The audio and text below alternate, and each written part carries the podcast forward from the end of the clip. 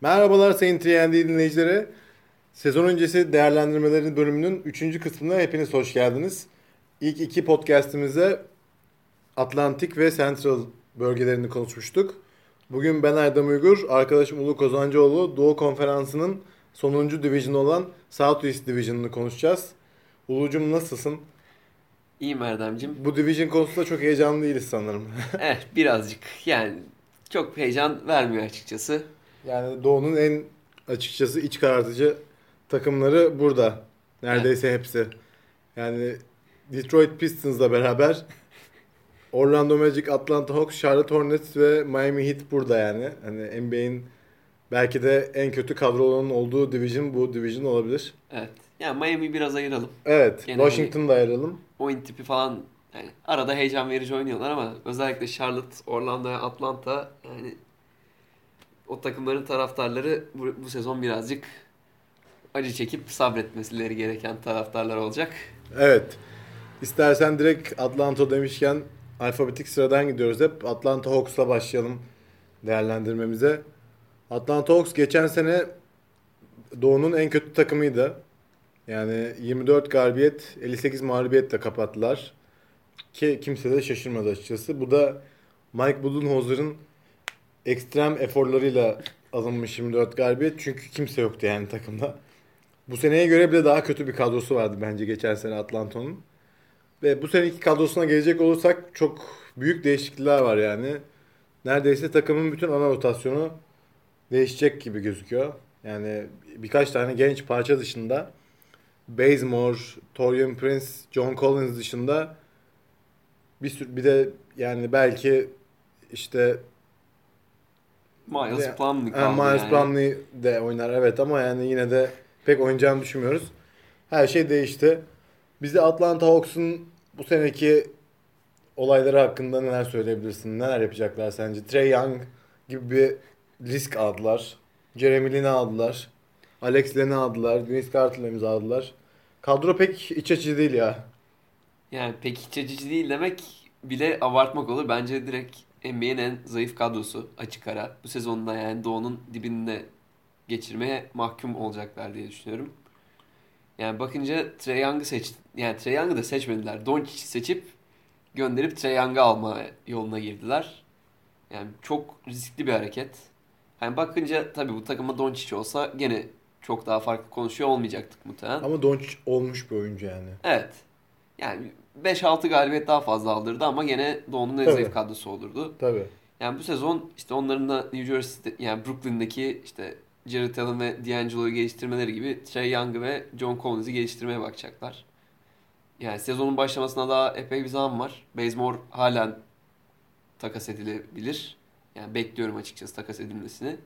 Ama tabii onun da kontratı çok yüksek. Kim alabilir falan soru işareti. Onun dışında yani Torian Prince'in gelişimini birkaç sezondur bekliyorlar. Yani arada iyi performans verdiği oldu ama sakatlıklar dolayısıyla o da çok böyle bir aşırı bir gelişim gösteremedi. Maalesef. Ama ben beğeniyorum ama. Evet ben de beğeniyorum. Demare Carroll ve Jay Crowder'la çok benzeyen bir fizik ve saç stili de var. Oyun tarzı da benziyor. Yani çok iyi bir 3 oyuncusu olabilir. Aynen senin dediğin gibi işte bu sezon yani pek bir amaçları olacağını zannetmiyorum. O yüzden bu genç oyuncuları geliştirmeye yarayacaklardır. İşte bakınca ben mesela Omar Spellman diğer çaylakları onu geliştirebilirlerse iyi bir takım parçası olabilir. Öyle düşünüyorum. Yani Atlanta'nın bence şu an en önemli parçası John Collins. Evet. Kesinlikle Bu sene yaz liginde de aşırı yüksek seviyede kaldı. O yüzden Atlanta Hawks iki maç sonunda onu kapattı yani. Daha fazla oynatmadılar. Biz yeterince gördük dediler. Ya geçen sezon bence güzel bir sürprizdi onlar adına. Bence de. Yani Atlanta için hiçbir şey yoluna gitmiyor şu an. Ama John Collins onlar için güzel bir teselli oldu. Ben Trey Young'ın hiçbir zaman potansiyelinin için yani yükselebileceğini düşünmüyorum. Bence hayal kırıklığı olacak bu sene o. Yani böyle erken konuşmak zor ve yanlış olsa da yani Jeremy Lin bile bence daha iyi Trey Young'dan.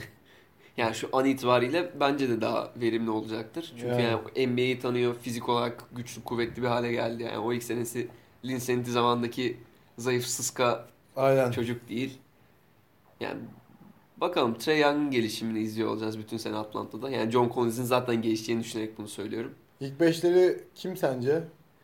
Yani bakınca Trey Young, Bazemore, Torian Prince, John Collins ve Plumlee diye isim geliyor. Çünkü geçen sezonda Plumlee'nin ilk 5 çıktığı dönemler oluyordu. Bence Alex, Len Alex, çıkar yani. evet Len de olabilir ama Len'in de yani ikimiz de çok beğenmediğimiz bir adam. O yüzden yani Plumlee en azından Alex Len'e göre her gün 4 sayı 4 rebound verir. Alex Len bir gün 0-0 bir gün 10 sayı 7 rebound yapacak bir Aynen. adam.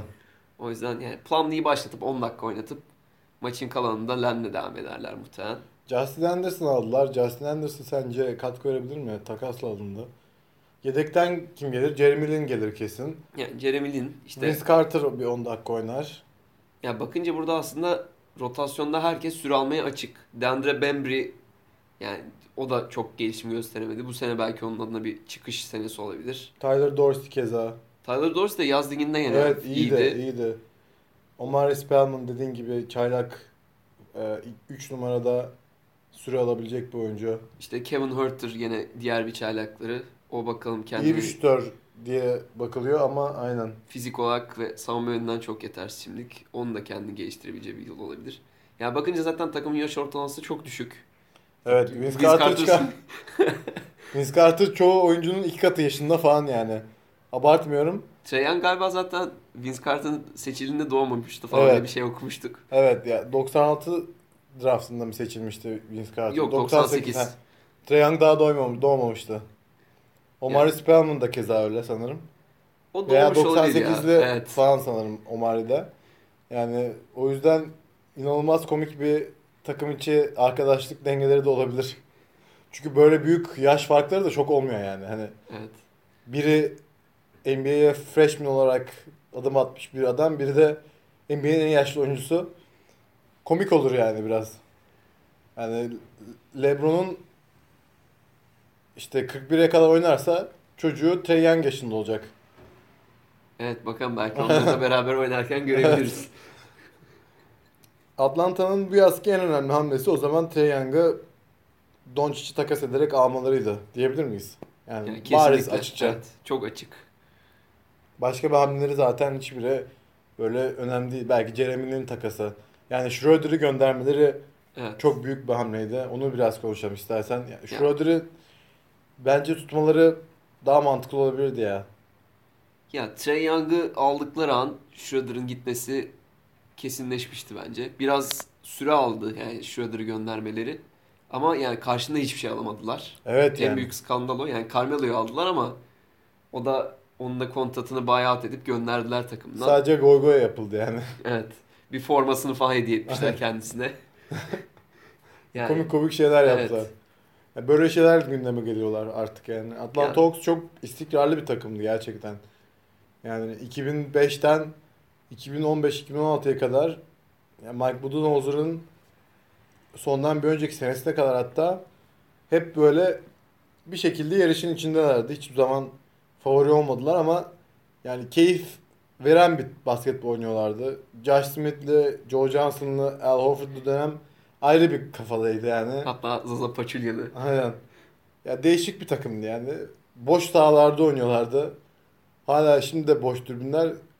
Umarım yani Atlanta seyircisi biraz daha maçlara gelir çünkü heyecanlı bir takım ya. Genç tamam böyle çok yetenek yok ama birkaç maçını izlerim ben yine de merak ederim yani. Trae Young ne yapacak falan merak Evet, ederim. Aynen yani en büyük şeylerden biri olacak zaten Atlanta'yı takip edenler için. Bakalım seneye onların da çok acayip bir cap space olacak muhtemelen. İşte Carmelo'nun hani, salary cap'i etkileyen kısmı bitecek. Jeremy Lin'in kontratı bitiyor. Bir Bazemore kalacak ellerinde yüksek kontratla. Onun dışında bakalım. Ama Atlanta da öyle yani çok yıldız çekebilen bir takım değil. Yok. Evet.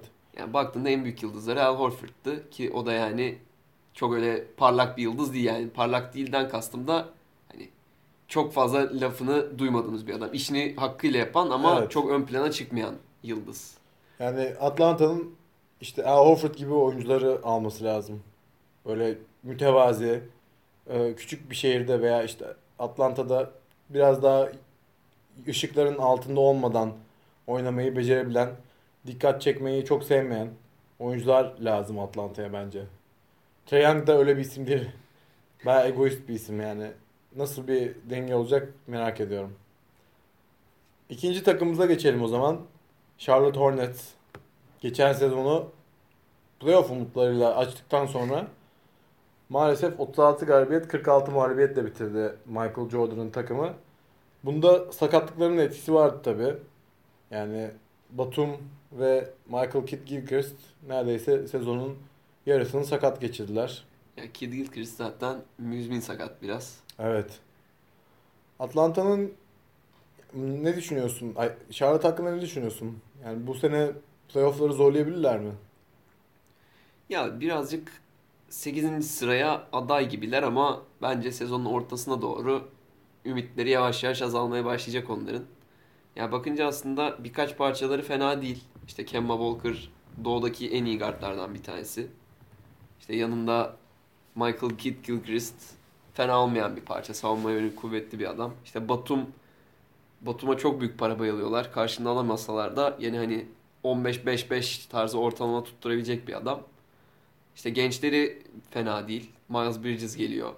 İşte Evet. Malik Monk geçen sene çok fazla göremedik. O birazcık kendini geliştirirse iyi bir parça olabilir. Ama onun dışında yani bakınca Marvin Williams ve Tony Parker takımın yaşlıları. Bir de pivot Cody Zeller var.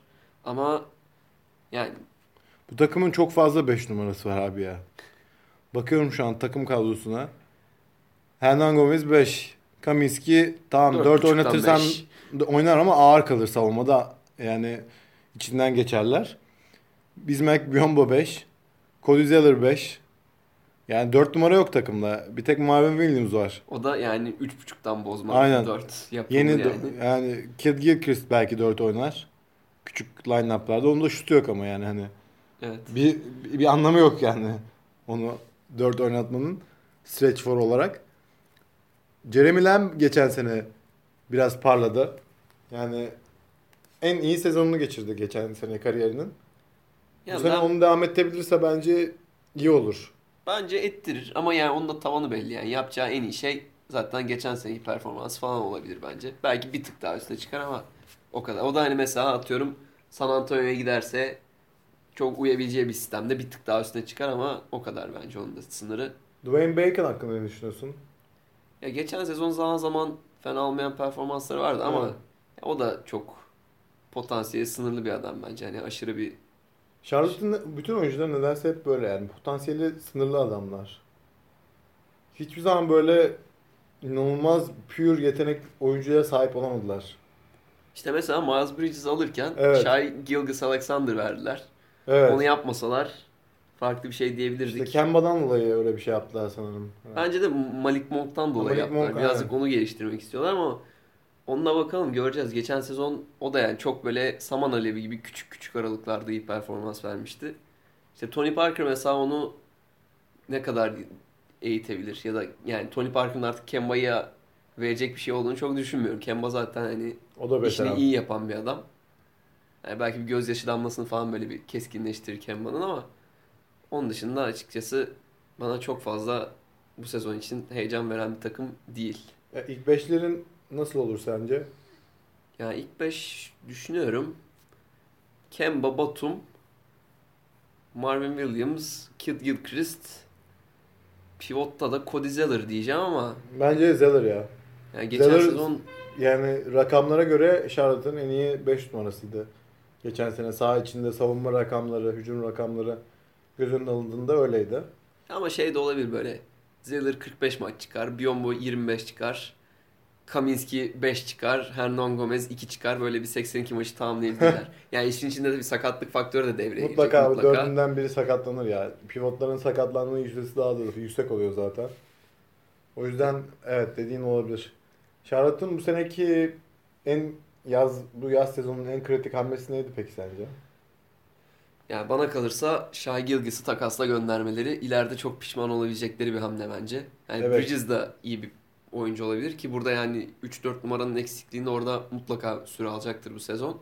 Hani birçok çaylaktan bence daha şey bir takıma gitti. Oynamaya elverişli bir takıma gitti ama Shai Gilgis ileride çok daha farklı bir adam olabilir bence. O yüzden İşte Charlotte da bence ikilemde kalmış. Pozisyon için mi adam alalım yoksa en iyi elimizde olan adamı mı saklayalım?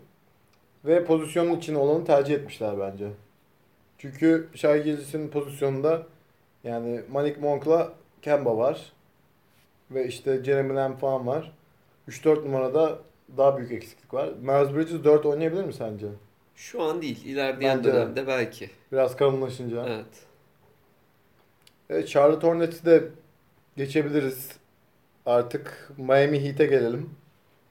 Geçen seneyi South East Division'ın bir numarası olarak bitirdiler ama 44 galibiyetle herhalde bu konuda düşük bir rekoru kırdılar. Division şampiyon olmak için gereken en az galibiyet herhalde 43-44 falandır. Çünkü yani zor yani o kadar az galibiyetle Division kazanmak.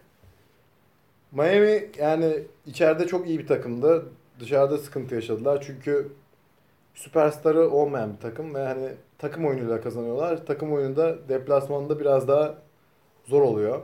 Evet yani bir kişi Deplasmanda- sazı eline aynen. alıp şey yapması gerekebiliyor bazen. Deplasmanda süperstarlar maç alır yani. Öyle bir sözü vardı ünlü bir NBA koçunun. İşte rol, rol oyuncuların sana içeride maç kazandırır ama süperstarların sana dışarıda maç kazandırır diye. Kadrolarında yani 16-17 oyuncu hepsi oynayabilecek seviyede. Bakıyorum şimdi hepsini sayalım istersen. Adebayo, Babbitt, Dragic, Ellington, Haslam, James Johnson, Tyler Johnson, Derrick Jones Jr., Marcus Lee, Yonte Maten, Rodney McGruder, Malik Newman'ı tanımıyorum. O Ke- iki yönlü kontrat oyuncular olabilir. Kelly Olynyk, Josh Richardson, Duncan Robertson, Dwayne Wade, Dion Waiters, Briante Weber, Hasan Whiteside, Justin Winslow. Saydığım oyunculardan 13-14 tanesi rotasyon oyuncusu. Ya bakınca Haslam ve Wade'le henüz imzalamadılar. Evet. Ama Pat Riley çok yakında imzalamayı planlıyor şeklinde konuşmuş. O yüzden onu da saydık. Yani bakınca bunlar yani NBA'in böyle en fazla sayıda değişik beşle oynayan takım falan olabilir. Zaten öyle de oluyor. Evet. Yani sakatlıklar da oluyor. Zaten Whiteside ve Dragic mesela ve Winslow sürekli sakatlanan adamlar. Wade keza artık yaşlandı. Waiters sakatlanıyor. Yani Miami'nin şu anki şu an bu kadro elindeyken kimleri ilk 5 çıkartırsın? Yani herkesin sağlıklı olduğunu düşünerek bir de Dragic, iki numaraya Waiters, üçe James Johnson, dörde kimi koyarım? Ben Tam böyle saf bir dört numaraları da yok aslında. yok yok James Johnson'ı 4'e koyarım. Waiters'ı 3'e koyarım. Josh Richardson'ı 2'ye koyarım. 5'te de Whiteside'ı oynatırım. Evet o da olabilir. Yani başka türlü olmaz çünkü. Yani görece kısa bir takımlar. Babbitt mi çıkacak ilk 5 yani? Çıkmışlığı var. evet iyi bir şutör de yani. Tyler Johnson ilk... Yani bu takımın aslında bakarsan herkes ilk 5 Olinik bile çekebilir yani. Evet 12 de oynatabilir. 4 12'de numarada. birkaç tane çok iyi maçı vardı. Galiba Golden State'te birine bir 30-60'lı var ya da. Boston'aydı galiba. Aynen. İşte bakınca yani burada bir maçı tek başına alacak yıldız arıyorsun. Yani Dragic o adam mı? Değil. Birkaç maç alır ama birkaç maç yani. Whiteside bazı takımlara çok aşırı ezici bir güç olabilir. Ama onda yani oyuna yaklaşım biliyoruz. Kafası her zaman oyunda olmayabiliyor. Bir anda gidiyor abi. Çok o yüzden bu tarz oyuncuları ben takımımda bulundurmayı sevmiyorum. Yani pozitif yönleri de var ama ge- getirileri götürülerinden daha fazla oluyor bazen. Pardon tam tersi yani. Götürüleri getirilerinden daha fazla oluyor. Takımın bütün psikolojisini bozuyor yani. Takımın kimyasını bozabiliyor. Bu tarz oyuncular. İşte bakalım geçtiğimiz sezon çok büyük tartışma yaşadılar Spolstra ile. Onu atlattılar diye söyleniyor ama Evet. yani ne kadar atlatır orasını göreceğiz. Yani çok büyük bir kontratı var Whiteside'ın. Evet bayağı Yani büyük. bu. takımın en önemli oyuncusu olması gerekiyordu. Ki zaten öyle yani. Evet. Şu an bakınca Miami Heat'in en önemli parçası Whiteside. Yani Dragic artık 34 yaşında. Yani tamam yine NBA'in ortalama üstü gardlarından ama Dragic'in dönemi geçiyor yavaş yavaş ve hani akıllı bir oyuncu ama patlayıcı güne de gücüne de Evet. başvuran bir oyuncu yani. Ayak hızlılığını, ayak çabukluğunu kullanıyordu. Biraz yavaş yavaş şutöre dönüşebilir yani. Şutu çünkü iyi baya. Onu da zamanla geliştirdi. Eskiden Evet. o kadar şey değildi. Orta mesafe sahip biriydi ama üçlünü son dönemde geliştirdi.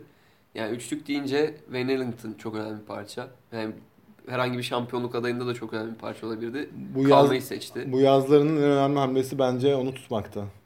Evet katılıyorum. Yani geçen sezon çok iyi bir sezon geçirdi. Ve zor şutlar sokuyor. Üçlük yarışmasında kötüydü ama maç içerisinde çok acayip şutlar sokuyordu. Yok maç şutörü o. Evet. Çok belli yani. Ritim yani pikten çıkıp atıyor. Mesela ekstra pas geldiğinde sokma ihtimaliyle pikten çıkma sokma ihtimali daha fazla. Çünkü mekaniği öyle oturmuş adamın.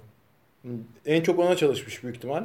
Set şutuna daha az çalışmış. O yüzden hareketli atmayı seviyor yani. Bakalım yan parça olarak çok zenginler. Yani bakınca zaten herkes yan parça olabilir başka bir takımda.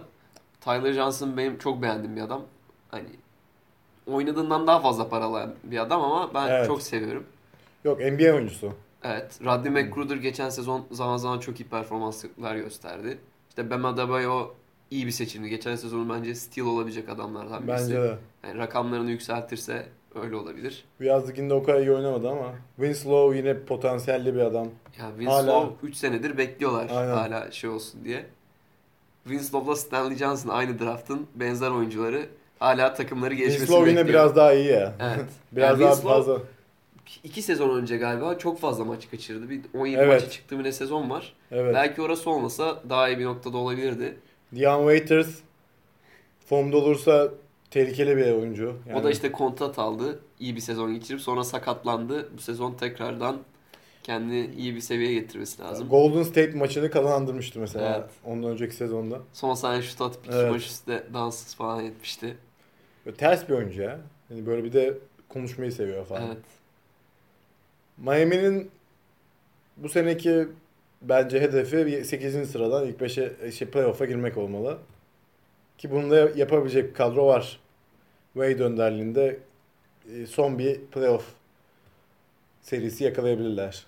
Yani 8. sıra için aday olan takımlara bakınca işte Pistons, Charlotte, Miami falan Miami sanki bir tık daha önde duruyor. New York falan onlardan daha iyi. Evet. Evet.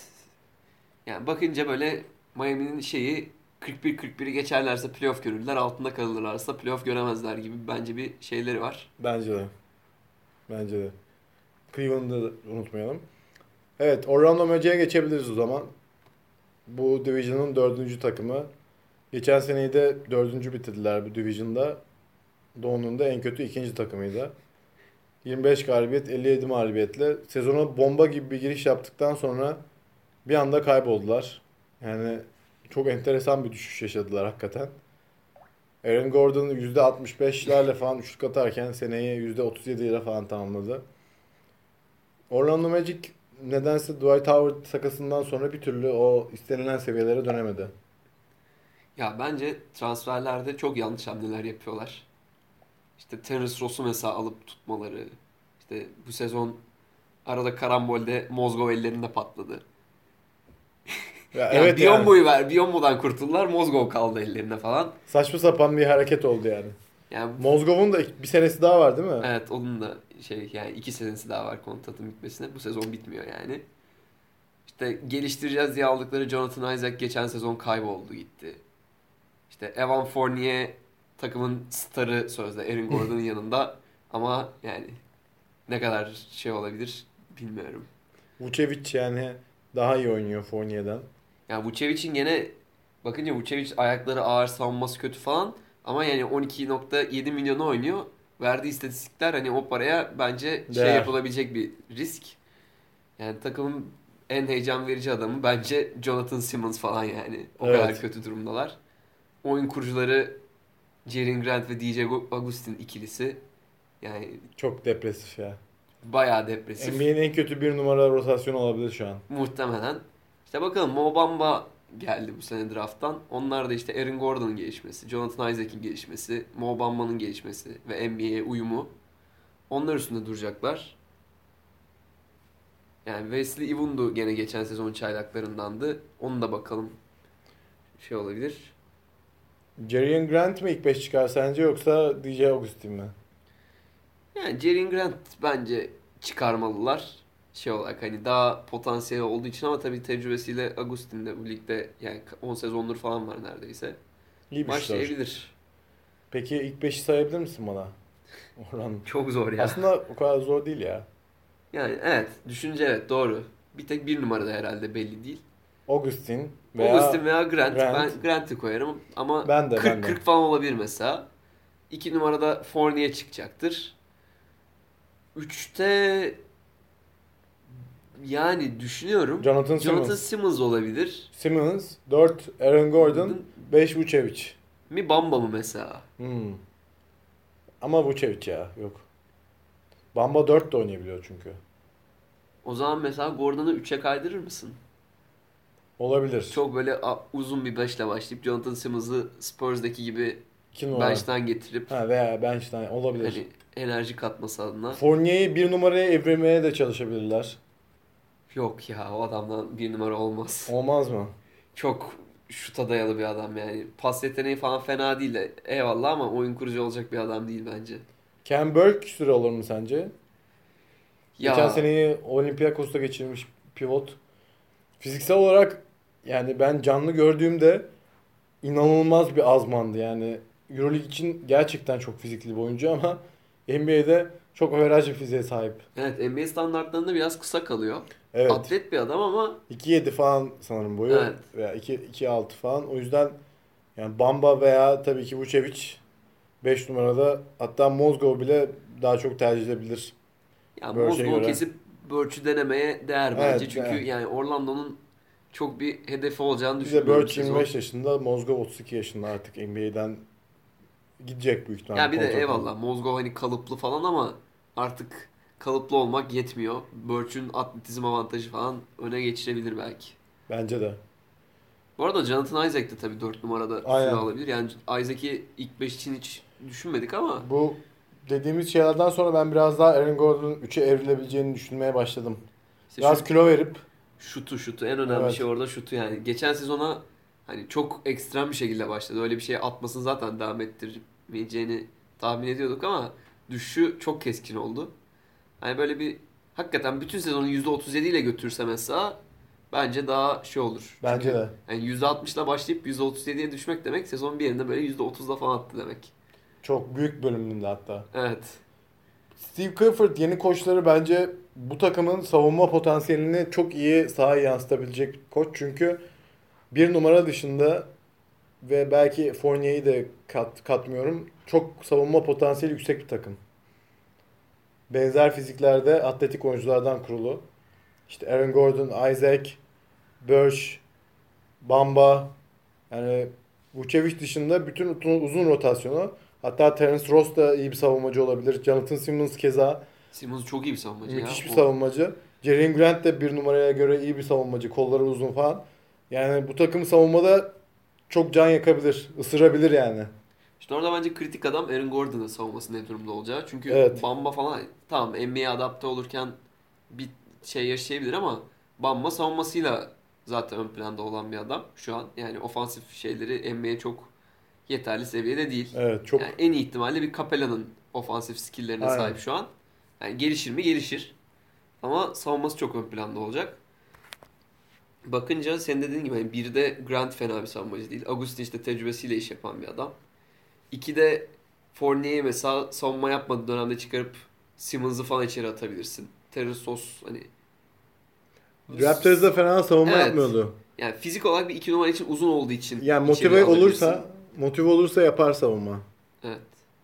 Ya bakalım birazcık koçun elinde. Bunlar da yani birazcık Atlanta örneğindeki gibi ellerindeki gençleri geliştirip daha geleceğe yönelmek isteyecekler ama tek sıkıntıları onların Atlanta gibi boş bir cap space'leri yok. Evet. Yani Mozgov, Evan Fournier, Vucevic, Terence Ross derken kontrat şeyi büyüyor. Aaron Gordon da bu sene uzatmasını aldı. Yıllık yaklaşık 22-23 milyon civarı bir kontratı olacak ortalamada sanırım.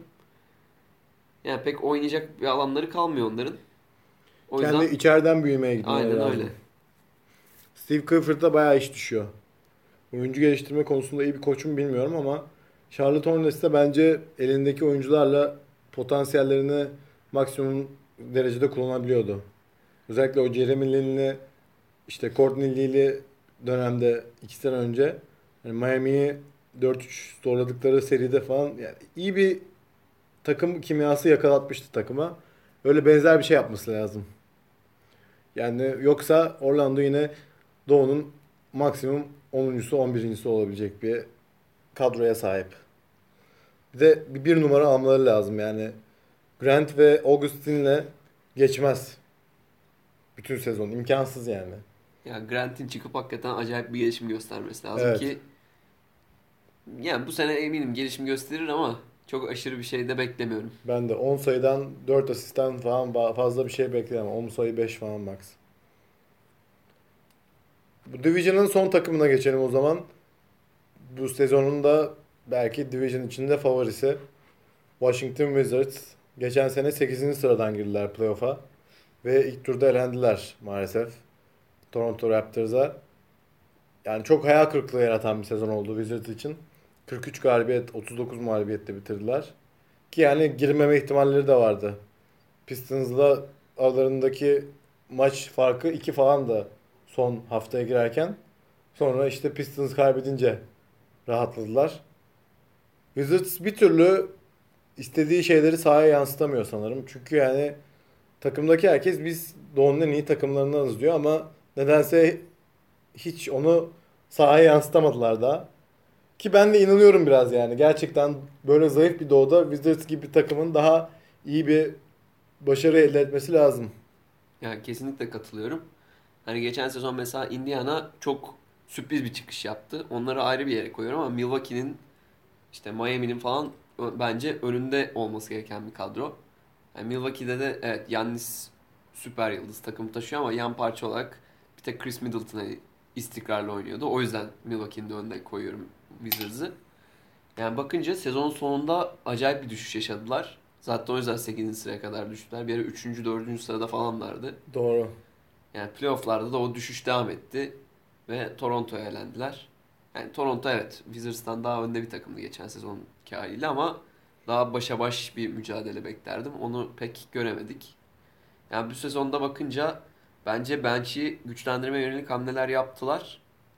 Ama en önemli şey onların sağlıklı kalması. Çünkü geçen sezonda hem Wall hem Beal farklı zamanlarda çok maç kaçırdı. Yani bakalım Gortat'ı verip Dwight Howard'ı getirdiler. Evet. Pivot pozisyonuna. Bu Ne kadar- yazlarının en büyük hamlesi o oldu bence. İlk beşleri nasıl olur? Yani değişir mi geçen seneye göre? Howard ve Gortat değişir herhalde bir tek.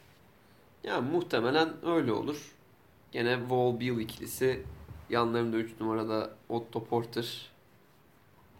Dörtte Morris, 4'te Morris aynen 5'te de beşte Howard de olacaktır. Howard olacaktır.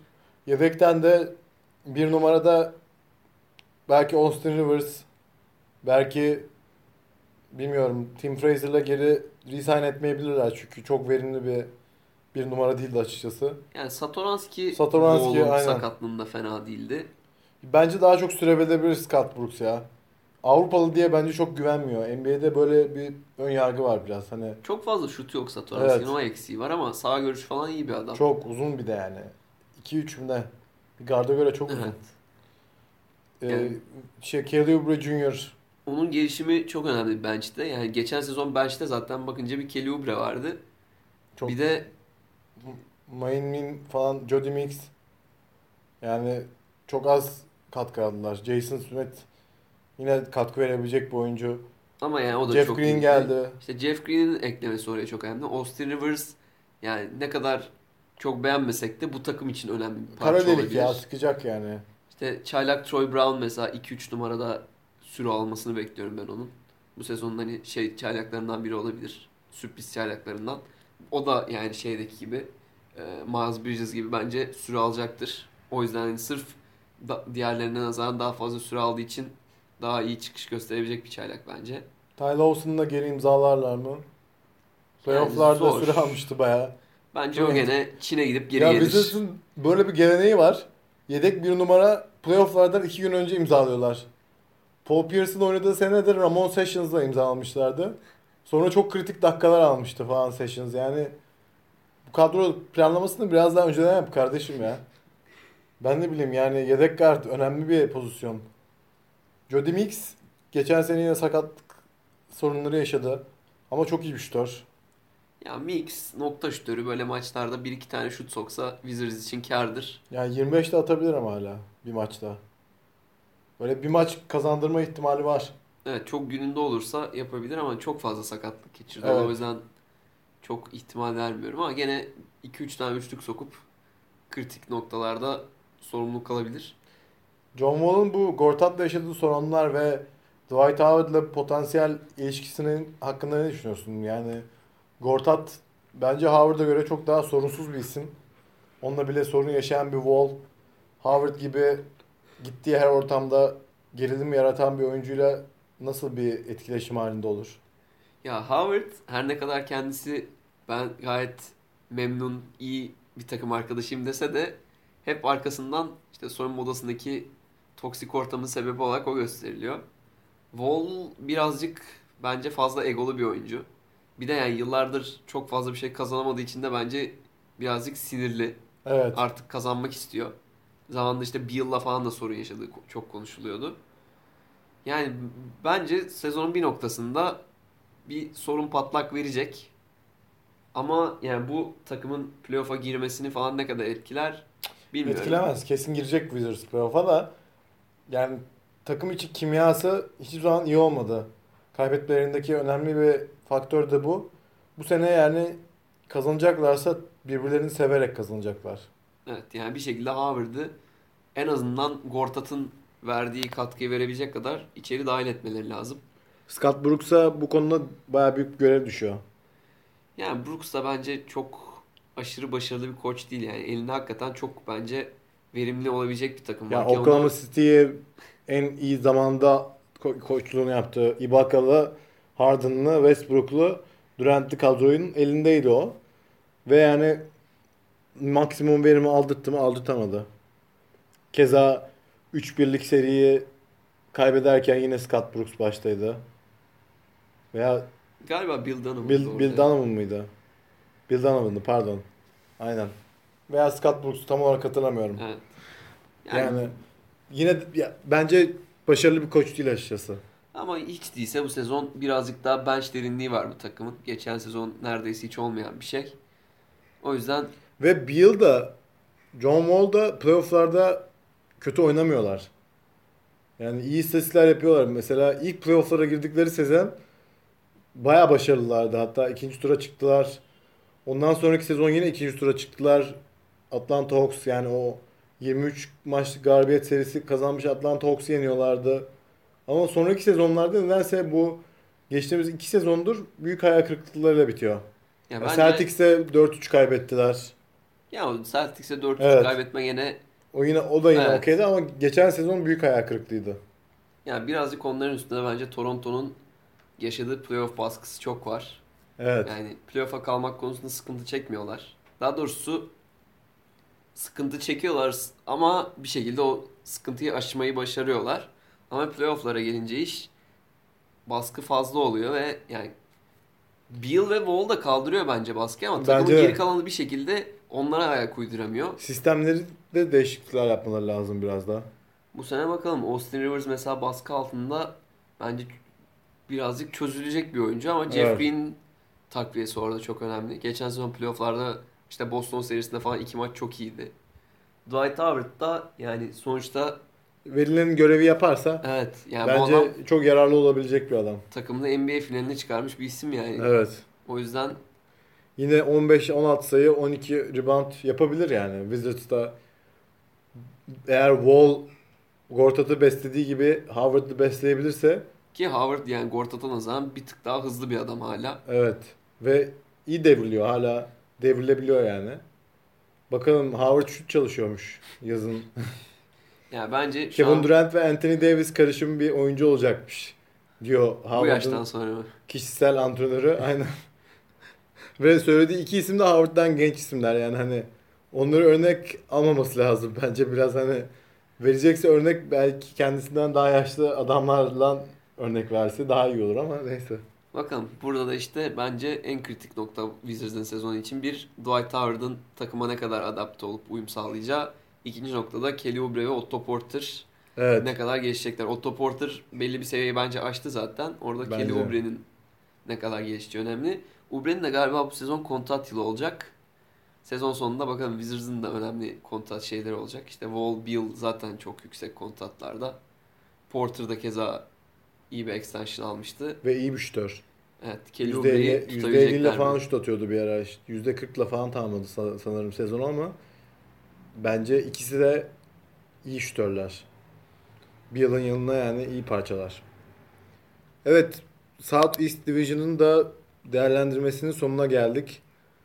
Yine güzel konuştuğumuzu düşünüyorum yani. Atladığımız bir şey olduysa kusura bakmayın. Bir sonraki podcast'imizde artık Batı'ya geçeceğiz. Batı'nın ilk division'ını konuşacağız. Northwest Division'ı. Portland, Oklahoma City, Utah, Minnesota ve Denver'ı konuşacağız yani. Baya Batı'da zaten her division keyifli yani. İple çekiyorum onları konuşmaya. Bizi dinlediğiniz için çok teşekkür ederiz. Bir sonraki podcast'imizde görüşmek üzere. Hoşçakalın. Hoşçakalın.